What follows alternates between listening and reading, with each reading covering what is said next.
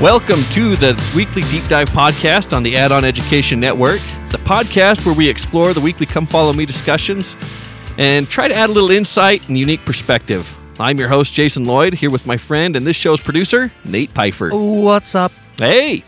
So, in this episode, we're taking a look at Doctrine and Covenants sections 20 through 22 but we probably won't get to 21 and 22. Section 20 is pretty loaded and pretty heavy. We're talking about the organization of the church, some of the priesthood there, but there's a few interesting verses right off the start that kind of capture my attention and imagination. I think we're going to kind of dive down into those a little bit today.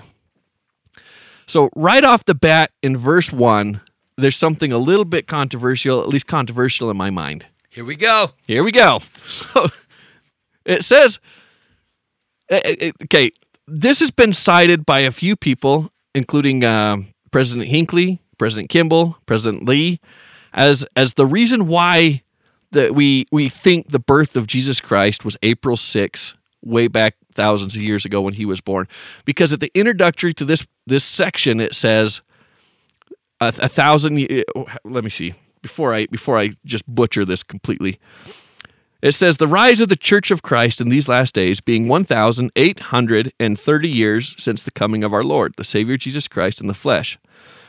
So, citing that example, they're saying, hey, this, this is referencing to the day 1,830 years since, since when Christ was born. And, and I've had a hard time with that personally. When I look at that, it, it seems to me just a fancy way of saying the year 1830 or it's 1830. And further study from the Joseph Smith papers kind of bears that out, where they find out that this first verse wasn't even part of the original revelation. It was written as a preface to the revelation after the fact. But it's not to say that they're necessarily wrong for, for stating that. Um, Joseph Smith says that the day that the church was organized was given to them by revelation. So it, maybe there's something still there. But how do you separate when a prophet is is is prophesying in the name of the Lord versus when they are saying something to the best of their understanding and is it always right? Do we always listen? Or or are there is there some leeway there? Is there a little bit of flexibility with what a prophet is saying? Is is he is he always dead on? What are your thoughts Nate? Oh, here we go. Dude, I should make a little bumper. I should make a little bumper that anytime we're we're ready to go for it, I can just hit that bumper and it's like this massive like uh just get everybody fired up because we're going for it. I mean, here's here's where my answer would be. First of all, you always listen. Like that's I think that that's the easy that's the easy and safest place to start. Um, whether or not that means that they have to be right or wrong about every detail of every little thing, I don't think that that I don't think that that is affected by that. If that makes any sense, and and especially something like this, you go. I mean, is it exactly this day? Like I don't know.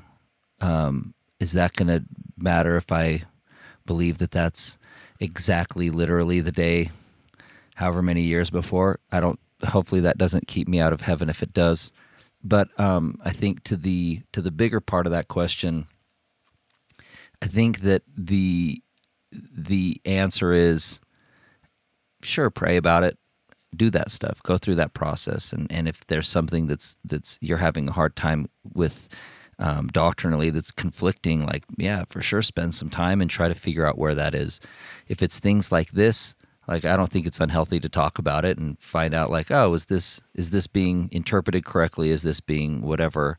And um, we were never told we were never promised that a prophet will never be wrong about something right like we, we were never we were no one no one nowhere anywhere in the scriptures that we promised that like that the that the man that is called to be the prophet won't make mistakes or misinterpret things or say things that are incorrect. We're told that he won't lead the church astray, right? Excellent point. And I think that there's a pretty big difference in leading the church astray versus versus some of the wacky things that Brigham Young may or may not have said back in the day. you know what I mean? Like like things that that um, I, I don't know. I guess from from me and from my perspective, I couldn't uh, possibly look at and be like, oh, the church is being led astray.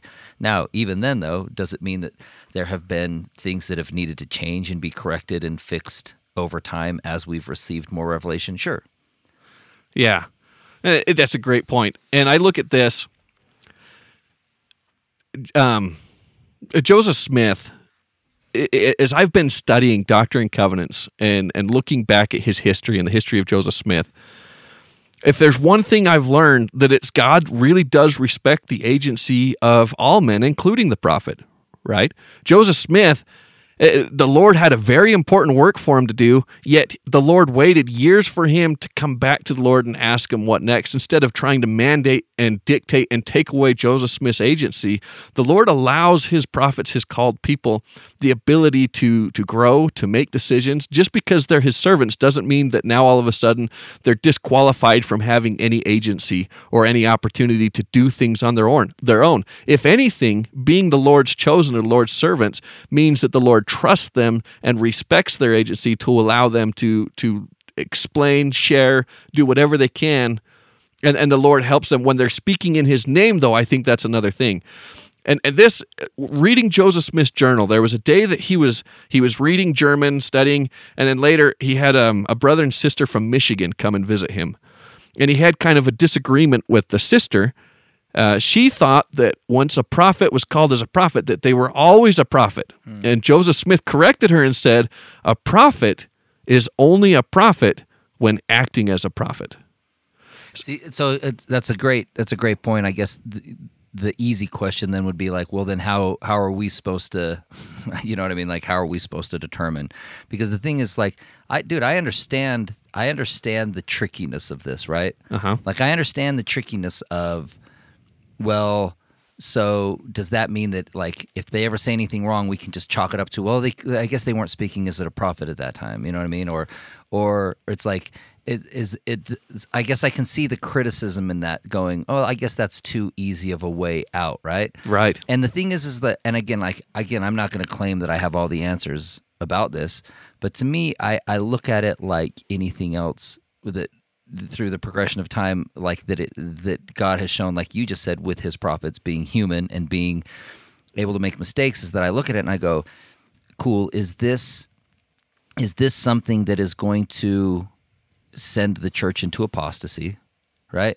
Is this something is this is this thing that they said um, that that has later been revised or revisited or all out? No that wasn't that wasn't right are any of those things things that took away from the the priesthood being on the earth? And from the you know what I mean? Like the Yes. ordinances that we get done. From the nature of God. From you know what I mean? All of those things that fundamentally the church is built on. And then like you said it's like yeah yes like even even people receiving revelation about the church can have opinions on things and and try to be pondering and try to be learning and trying to be you know what I mean figuring some of this stuff out too. You got to remember like Joseph Smith was trying to figure so much of this out on the spot as he was going too, right?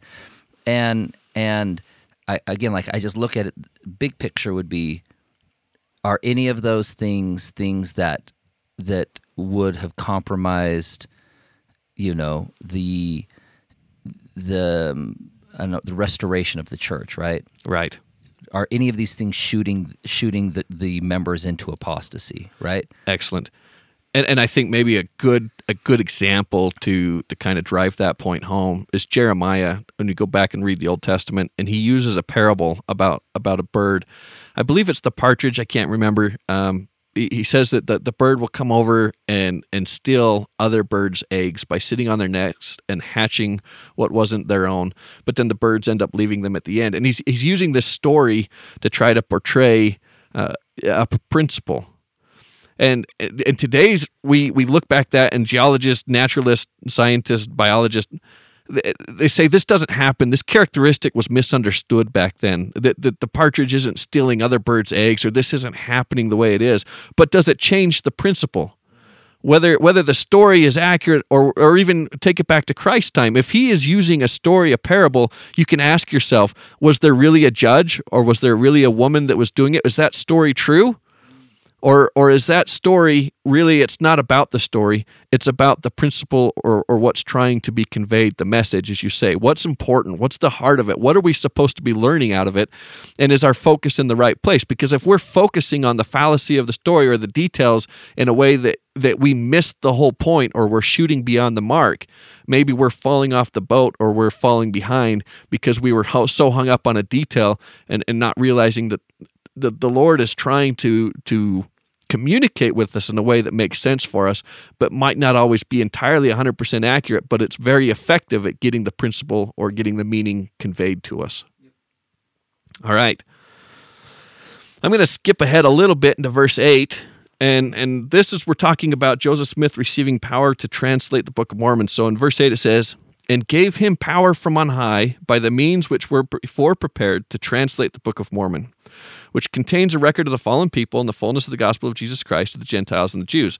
So the Lord gave him this power to translate the Book of Mormon. And the question I want to ask is why? Why was this so important? Why did the Lord feel like it was necessary that he had a Book of Mormon translated before they restored the gospel here on earth in the last days? And uh, do you have any thoughts, Nate, before we dive into the next verse?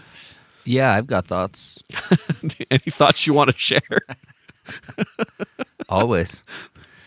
Um, I mean, fundamentally, and again, this has been this has been I feel like hammered home by various, um, you know, general conference talks and things like that. But, but I mean, I, I personally truly believe that the Book of Mormon is absolutely the best tangible evidence that we have of God restoring his his church back to the earth, right? Oh yes. And that and that when you look at it from a um, a scientific level for for as many as many holes as you might try to find or poke in it there's so many more unexplainable miraculous things contained within it that that trying to explain it trying to explain it away um, and dismiss it scientifically is is hard for me to fathom and as somebody that has spent you know, a lot of time combing through all of the arguments of why, um, and the evidences of why it is or isn't authentic or real or, or what we claim it is. Uh, they don't hold up for me when it comes to the details contained within it trying to be explained away um, as something that could have been fabricated by Joseph Smith. It's just it doesn't hold up. Those those things don't hold up scientifically. And then more importantly, spiritually, it's just like I believe that that you you can you can come to know whether or not that that Jesus and Heavenly Father restored this church themselves on this earth by reading the Book of Mormon and by studying it and praying about it and the testimony of that it is of Jesus Christ. I just I truly believe that that it is maybe the most tangible proof of of what we are doing here than than anything else. Absolutely. Such a great answer. And you're right. I mean, hindsight is always 2020, right? And and that's the unique position that we have to be standing here 200 years later and 200 years of people trying to tear this book down or trying to explain it away. And yet, nobody has definitively, conclusively found anything to, to, to, to show how this book was made up or invented or faked or whatever the case may or be. Stolen or copied or whatever it is. Yeah. you can't. Nobody can explain it away even even here 200 years later you might be able to explain it away this or that but conclusively to the point where you've proven it it, it, it just hasn't happened. And and exactly as you say, verse eleven is is right with you, saying, proving to the world that the Holy Scriptures are true. So it's not just about the Book of Mormon. It's not just about the restoration of the gospel or, or Joseph Smith as a prophet today, but also proving to the world that the Bible is true. And in today's age, so much of it, there, there's a lot of question about the historicity of the Bible. Did the flood happen? Did Jesus really exist? Were these stories exaggerations? What about the Exodus? There's a lot that calls into the question of did Israel even exist as a nation? What, what the, the, the scriptures is it true? And to have something coming in the last days when we would be critically, scientifically looking at the Bible, scrutinizing it, diminishing it, or, or questioning it, to have something come at this time in this age that verifies it, that solidifies it. Because the role of the Book of Mormon isn't just about the restored gospel, but really, like you say, to prove that God is the same that he's not sleeping. He's aware. He's he's talking to us now just as he did back then that what he spoke about that back then was just as legitimate as what he is talking about now that he is the same god. And this is concrete evidence. And i love that you said that this book as we read it, it is scientifically spiritually however however it conveys that message to us there's a lot of people that have spent a lot of energy trying to prove how this book was faked or how this book came about different different channels or not inspiration or not God's work or not scripture. But if you were to take that energy and devote it to unlocking the secrets in the Book of Mormon, and and some people have and I'm fascinated by what we have learned and how this book stands as evidence today of God's scripture and that God is doing things as he has before. Well, to your point too, it's like the the things that were criticized, say when I was a kid, like oh, the Book of Mormon says blank about like this, you know, that that wasn't found in America at the time, and so that was like the big anchor for everybody to be like, oh, it's not true, and then evidence comes of that's like, oh, actually, not only that, but it was true, and there's no way that Joseph Smith would have had any idea about this, and and the thing that you thought was proving it not true is just another anchor of of even like scientifically, you know what I mean, confirming confirming truths spoken in it that Joseph Smith wouldn't have known about. And then it's like as time progresses, like the more and more it's like, well, well, what about this? Well, what about this? Well, what about this? At times, like, yeah, maybe we don't have all the answers, but like time continually unlocks and um, shows us more and more evidence of its truth on like a tangible factual basis that at a certain point you're like that's that's necessary for somebody to have faith in something right? Yes. And and and i love the idea that it's like that it's like yes you have something that's tangible and you still have to show a level of faith in in, in understanding well maybe i don't have the exact answer to that.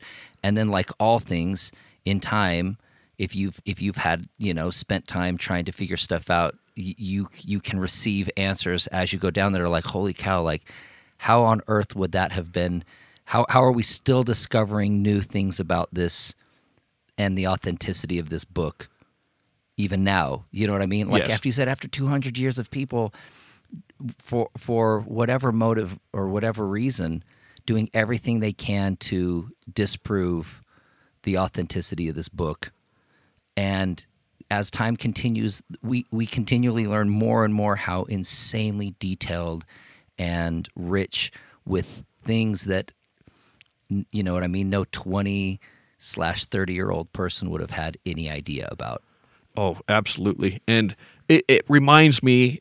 I've, I'll probably come back to this a lot throughout these these podcasts we do. That Thomas S. Monson, something that he said over and over again, really stuck out to me. That the wisdom of God oftentimes appears as foolishness to man. i love that. Yeah, and the scriptures are full of that by the way. It's always my favorite stories. Like i know we've talked about it before. I don't mean to cut you off but it's like good. the perfect example is jesus walking across the water in the middle of a storm and peter getting out of the boat.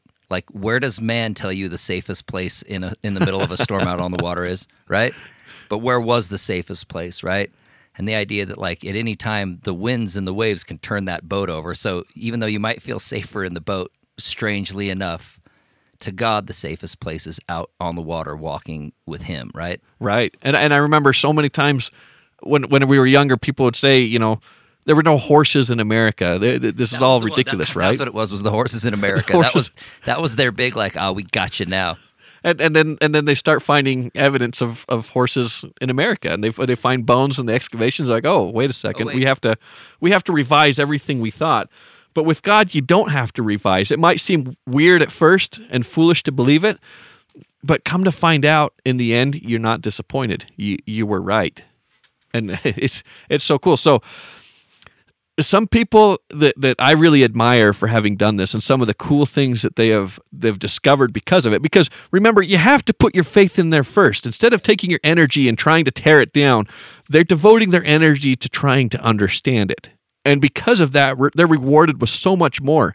And Royal Skousen uh, did, did a research on the Book of Mormon. He's a famous linguist, uh, professor at BYU. He he did a study on the vocabulary from the Book of Mormon. And what he found is that the vocabulary was not from Joseph Smith's period of time in English. It actually predates Joseph Smith. And not only does the vocabulary predate Joseph Smith, but the vocabulary predated the King James Bible. And uh, picking up on that, there was another scholar. Uh, his name was Stanford Carmack. And he did a study on the Book of Mormon but instead of focusing on the vocabulary, he focused on the syntax, the grammar, and the, the, expressions and how things were put together in the words. And and mind you, they're going back to the original writing of the Book of Mormon, not not things that were edited to try to make it sound better, but how it was translated by Joseph Smith as he looked and saw the words and and read them off to the scribe. The scribe wrote them down. And again, dating the Book of Mormon to just the language that was used to write the book he would date it to the late to to the the early middle age to a time period that corresponds to about 1400 BC.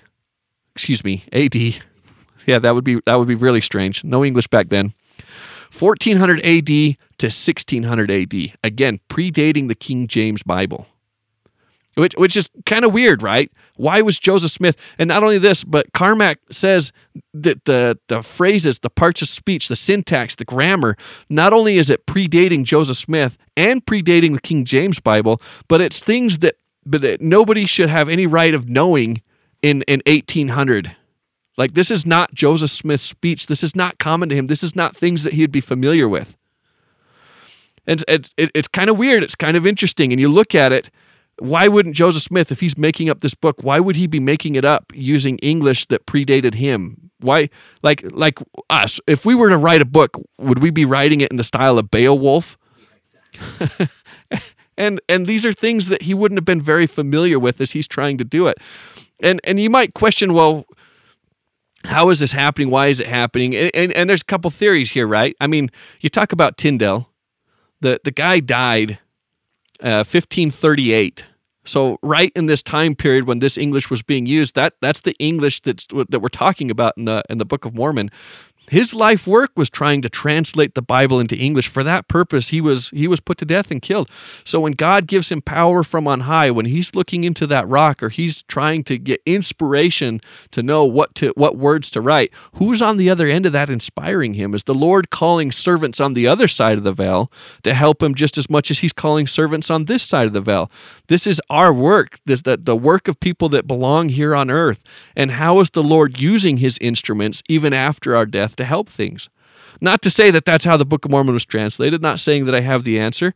And maybe simply just the answer is the Lord did it in a different English just to prove that this was not Joseph Smith doing it.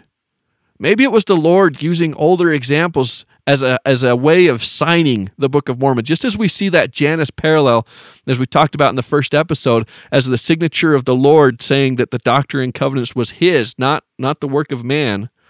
Maybe the Lord is using old, unfamiliar English through Joseph Smith to translate the Book of Mormon as a way of saying this is not Joseph Smith's work. This is not some uneducated farm boy speaking in terms that we'd be familiar with. I'm going to try to hide something here to, to kind of put my own signature. Like, like you see in art sometimes, and, and, and people have a way of of painting a certain style or, or hiding something in the image that that's just lost on the critics. If, if you're if, if you're not looking for it or if you don't believe it, you don't see it, you don't notice it. But there is so much. It's how Jesus taught, right? Absolutely, I mean, like the parables. That's to me. I mean, like to what you're saying, it's like even another way to go. This is this is the Lord signing this with. This is how I teach people things. On the surface, it's a good story for anybody, but for those with eyes to see and ears to hear, are going to see two, three, four levels deeper than that. And, and something that I've seen that's really inspired me about the scriptures, and I, I could be It, just off in my imagination on this one though. But I look at the scriptures as not necessarily I, I, the prophets are inspired and they're writing what they think is good they're telling their stories they're telling about their lives and they think they're just writing about them but i think god has woven that together to where he's telling us about him and I think we learn about him through what these people are saying. And and here's an example of that. We have this understanding of one third of the host of heaven falling away and rejecting the gospel or rejecting God. But even though they rejected God, they were still sent here on earth and, and they try us or they, they interact with us in a way that uh, trying to be an adversarial role, right? But two thirds of his children were righteous. So I go back to the story of Adam and Eve and, and I read it and it doesn't make much sense to me. How do you populate the entire world with three boys, Cain, Abel, and Seth? Like that, that, that doesn't happen. You've got to have a daughter here somewhere along the line. And you've got to be having other sons and other daughters. And, and clearly they did. In some apocryphal texts and pseudepigraphal texts, they talk about how Adam had 64 children or so many. But for as many kids as they mention, we only get three names Cain, Abel, and Seth. Why is it that only three are mentioned when you have all of these other children that he had to populate the earth?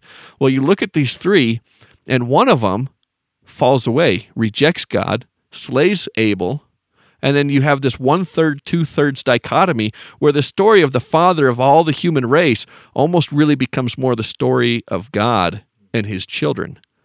And you see it play out when the world resets because before Adam and Eve, the whole world's covered with water, right? And God separates the water from the dry land and creates things. But when he starts all over, what does he do? He floods the earth and then he gets at, um, Noah on the ark, and you have the animals on the ark, and then he the, separates the water again from the earth so that there's dry land, and then you have almost this paradisical, all the animals there, and Noah and his family, and and despite who might be in there, all, all you have is the three Ham, uh, Shem, and Japheth. And of the three, you have Ham that gets cursed with the gospel because of, of some weird incident after they, they leave the ark. But then you have Shem and Japheth, which are blessed, and you have the whole two thirds, one third happening again. And then you see this play out in the Book of Mormon. And, and it might not be quite as obvious, but you have Lehi leaving, and you know Nephi's got sisters because they talk about his sisters getting married, but none of them are mentioned by name. So if we talk about who's mentioned by name, Laman, Lemuel, Sam, Nephi, Joseph, and Jacob. Six kids. Of the six kids, Laman and Lemuel, two, decide to, to, to stop following their father, to stop following the gospel, to fall away, if you will. So two out of six is one third, where four out of six is your two thirds. And despite the, the, the separation, all of them still head to the same land. But for the one third, they feel like it's a cursing. They, they kept not their first estate. They wanted to go back to Jerusalem, but they were cast out. They felt like they were losing something they wanted to go back to. And, and the, the new land was a curse to them. They thought it was terrible. Whereas in for the, the two thirds, they were coming to the same place, but they were coming to receive an inheritance, to receive something better. So I see these stories, in the, whether it be the Old Testament or the Book of Mormon, that God is continually looking at us and trying to address us and tell us this is not just a story about about Lehi or a story about Noah. This is my story. You are my children. I am still talking to you. All you need to do is here. Okay, I just wanted to to end that with uh, with with two scriptures, and then uh, then we'll move to the next point. Alma chapter twenty six. This is one of my favorites. Verse twenty two. Yea, he that repenteth and exercises faith and bringeth forth good works, praying continually without ceasing, unto such is given to know the mysteries of God. Yea, unto such it shall be given to reveal things which never have been revealed. Yea, and it shall be given unto them to bring thousands of souls to repentance. And then 3rd Nephi 26. And if it so be that they will, um, excuse me, uh, 26 verse 9, and when they shall have received this, which is expedient that they should have first to try their faith, and if it shall be, shall so be that they shall believe these things, then shall the greater things be made manifest unto them. So it's up to us on what we do as we read this. Do we accept the Book of Mormon for what it is and demonstrate that faith first? If we do, the Lord has so many hidden, cool things waiting for us, things that nobody else has ever thought of or seen or experienced, that, that he will allow us to to see, to understand, and to bring to light so that his work can be manifested in these days. All right, next point. This was an interesting one for me. Doctrine and Covenants, section 20. And it talks about, he says, to take heed, members of the church. So this is uh, he's trying to warn people so that they don't fall away. He says, verse 32 But there is a possibility that man may fall from grace and depart from the living God. Therefore, let the church take heed and pray always, lest they fall into temptation. Yea, and even let those who are sanctified take heed also. So here's my question. In the first part, he's saying, Take heed, all members of the church. And then he says, Yea, even also, almost apart from, different from the members of the church, let those who are sanctified take heed also. And that causes me to pause for a minute. Do we not believe this is the church of Jesus Christ of Latter day Saints? In order to be brought into the church, we need to go through the ordinance of baptism. Are we not sanctified? So, what's the difference? Why is he referring to these two different people as if they're two separate groups? Are the members of the church different from the ones that are sanctified? And if so, how or why? And I think he gives us a hint in verse 31. And we know also that sanctification through the grace of our Lord and Savior Jesus Christ is just and true to all those who love and serve God with all their might, mind, and strength. So, so they're trying to tell us just because you're a member of the church, sanctification comes to all those who serve God with all their heart, might, mind, and strength. Which which is good to bring up, and this is when when you pose this question, I guess my thought immediately went to, man, I know a lot of people inside the church that don't do that, and myself included. Sometimes, you know what I mean? Like we're all we're all working on it, right? Uh huh. And I also know a lot of people outside of our particular religion religious practice that that probably do just as good, if not a better job, of dedicating their lives to service and to you know to following God's commandments. So that that actually is a I, I, like that those two things are separated because they're not always one and the same, you know? Oh, absolutely. And in fact, to that point, um, and, and I'll come back to what we're talking about, but in verse 37, to your point, uh, they're talking about all those who are going to be baptized, all those who humble themselves before God and desire to be baptized, right? And it says here, uh, I'm going to skip a little bit to the end of the verse. It says, and truly manifest by their works that they have received of the Spirit of Christ unto the remission of their sins shall be received by baptism. You're like, wait a second. I thought baptism was for the remission of sins, but now they're saying you can't be baptized unless you've manifested that by the Spirit you have already received a remission of your sins. So, what role is baptism playing? I, I think. I think it's almost a misnomer. We associate baptism just because we're going in the water so similar to a bath as this is what's washing away our sins. But it's not baptism that's washing away our sins. Baptism is a sign of a covenant we're making with God. It's the Spirit, right? And, and here it's saying, those who have manifested that they have received the Spirit of Christ unto the remission of their sins shall be received by baptism even before they're baptized, that Spirit is manifesting that they have received that remission of their sins. But I think that, and again, like I might be totally off on this, but I think that the, I think that this becomes less confusing when you look at what that is actually saying, which is the remission of sins, not the not the annihilation of sins or the forever having never and never will sin again of sins. You know what I mean? Uh-huh. It's the remission of sins. It's like you know if somebody has say a cancer or something like that if they're in remission it doesn't mean that it doesn't mean that they that they don't stand the risk of potentially getting it again or that it is it's just completely gone. It just means that it's not spreading or taking hold or you know what i mean? Like it, that it's that it's in remission. And i think that that's kind of an important thing too because yeah to, to your point like yeah like you should be received unto baptism hopefully with the idea that hey, I'm I'm now going to start the journey of trying my best to be better, knowing that I'm not going to be perfect and knowing that I'm going to be sinning all the time, but that um, but that I'm going through the eternal process of getting better over time, and that my sins aren't. You know, it's it's like I'm not I'm not a perfect person before I can get baptized, but I'm doing my best to change my behavior. Right. And and Joseph Smith, if we look at him as an example, when he went to the first the, the sacred grove and had that first vision experience, he didn't go there seeking what church was true. That was secondary. His primary reason for searching was what's my standing before God? How do I get my sins cleaned? What what what can I do? Right? And and and secondarily is what church can get me that.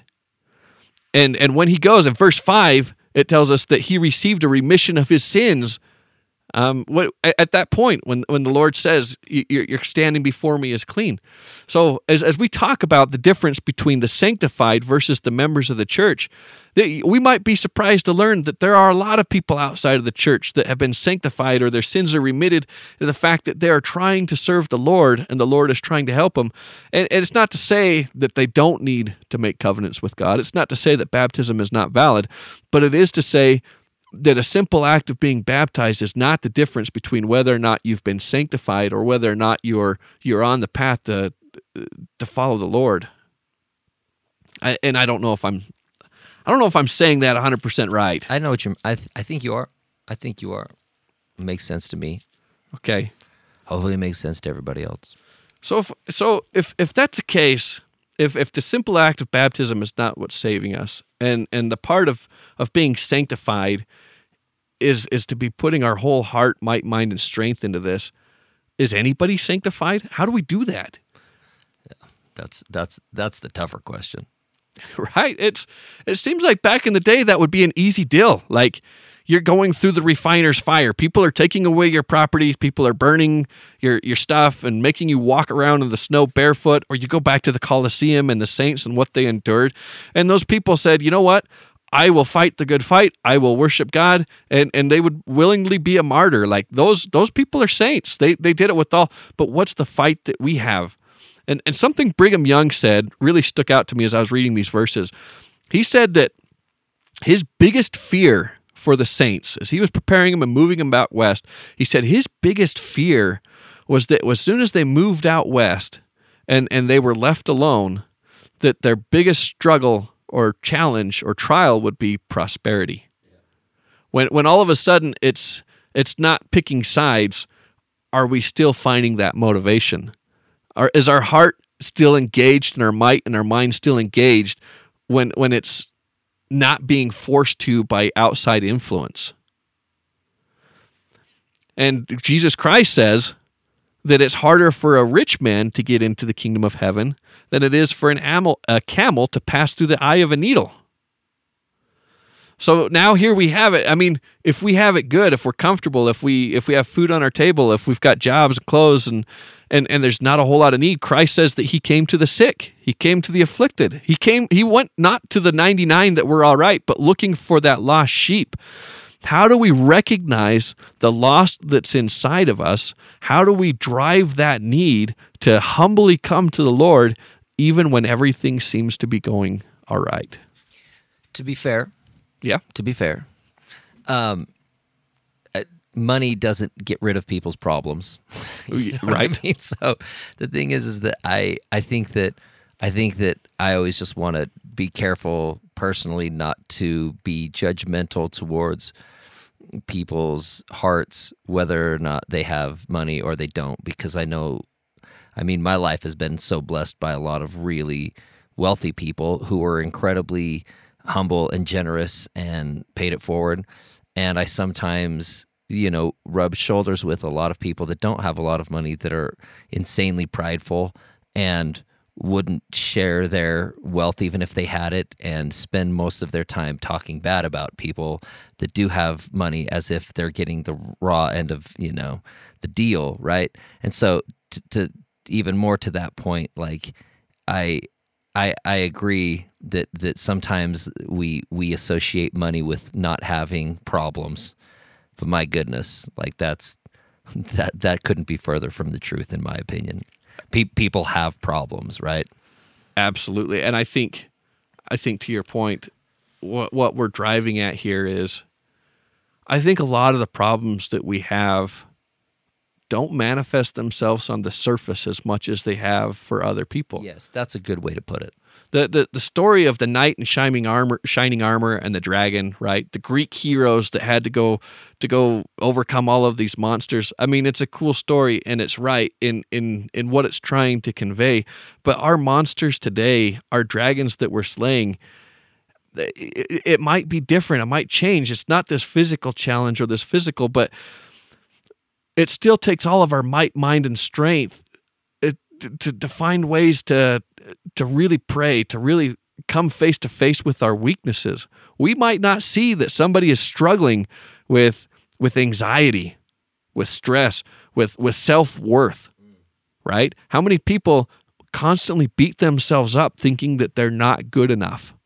That, that everything they do is just not enough and they're their own worst enemy and they have to overcome this and realize who they are and see themselves through God's eyes or see themselves through through the value that they have. And that's a fight that's taking all of their might mind and strength and that effort as much as it's a thorn in their side and we, we've read about Paul talking about how he's prayed to have that thorn removed but that thorn I think drives them to sanctification. It endears them in the eyes and the heart of the Lord as He looks and He sees our struggles, even if nobody else sees them. Because, as you say, a lot of these things, wealth didn't take care of it. It's not like we don't have problems. Having good health doesn't mean that we don't have issues and struggles. Just because they're not as visual, just because they're not as surface, surface does not mean that we don't have the opportunity to still engage all of our heart, might, mind, and strength in trying to find the, uh, trying to fight these these silent dragons or these these non-visual monsters that we're trying to overcome. All right.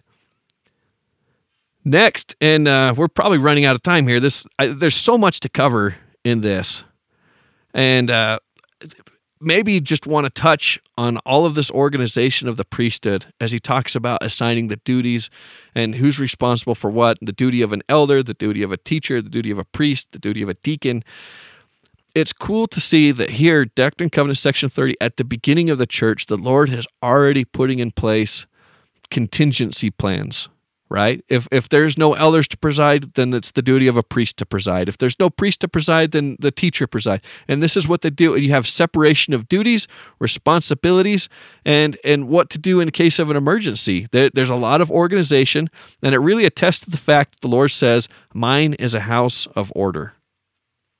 And right off the bat before we even start into it. And we we talk um, business contingency planning when what to do if if if there's a disaster or if there's somebody can't be in the business anymore. We're, that's not even being developed or employed much in businesses until the 1970s. But here in the 1800s, I can't imagine a whole lot of businesses back then are saying, okay, what what do we need to do to to make sure we have this continuity and organization? That I don't I don't know that you had that level of organization yet. The church right off the bat and the very first step is trying to take its time and organize and put things in order. I would be a little bit nervous if I was one of those people getting um, removed in the contingency plan. you ever thought of that? I'll be like, wait a minute, what do you mean if there's no more priests left? I'm a priest. What is what's that supposed to mean? Why do we need a contingency plan for that? Yeah. You didn't think about that, did you, Jason? Nope, sure didn't. I right. did. I did. and that's and that's why you're here, Nate. That's right. All right, that's all I've got for this lesson. Thanks for thanks for tuning in and joining us. It's awesome. I want to uh, just real quick. Um, we're getting um, a little bit of uh, traction with this podcast. Wanted just to say thank you for everybody that's been listening. Um, uh, some of the feedback that we've gotten is that um, is that uh, some of you have some questions and um, feedback that you would like to shoot our way um, about either like some past podcasts that we've done or some upcoming podcasts. And so um, we now have a um, have an email address set up so that you can send us feedback or send us any questions um, or or uh, comments on either upcoming um, come follow me lessons or previous come follow me lessons. And that email address is hi at weeklydeepdive.com and uh, if you send us that stuff we will uh, we will gladly receive all constructive criticism or um, positive feedback, preferably positive feedback, so that we don't hate ourselves. I'm just kidding, Do Whatever people criticize everything I do in my life, anyways. Send whatever you got. Do your worst. Um, and if you have any, uh, Jason though, on the other hand, he's he's sensitive. Don't be mean to Jason. You can be mean to me. More than anything, we just want to hear from you guys. Yeah, Jason just wants to hear from you, but I'm ready. I've got I've got the uh, I got the battle armor on. Um, more importantly, though, is if you have um, any questions or anything specifically that you would like us to discuss or touch on, we would love to take a stab at it in case we may have some perspective on it. And we will always preface that with, but we're also just trying to figure this out too. So, um, anyways, what do we what do we talk about next week, Jason? Yeah, next week it's going to be Doctrine and Covenant sections 23 through 26. And uh, we, we talk a little bit about Emma Smith's uh, calling to, to put the hymn book together. Awesome. Ah, here we go. Now we're in my territory. There, there we All have right. Until next week. See ya.